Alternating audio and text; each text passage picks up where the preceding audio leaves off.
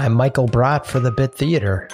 Once you get comfortable identifying as an improviser, it can be tempting to be on 100% of the time, both on stage and off stage.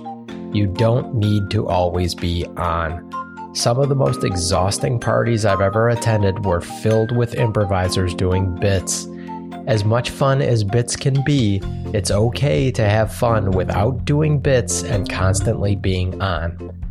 That's your improv tip for the day. Stay safe, stay healthy, love each other, and I will see you next time.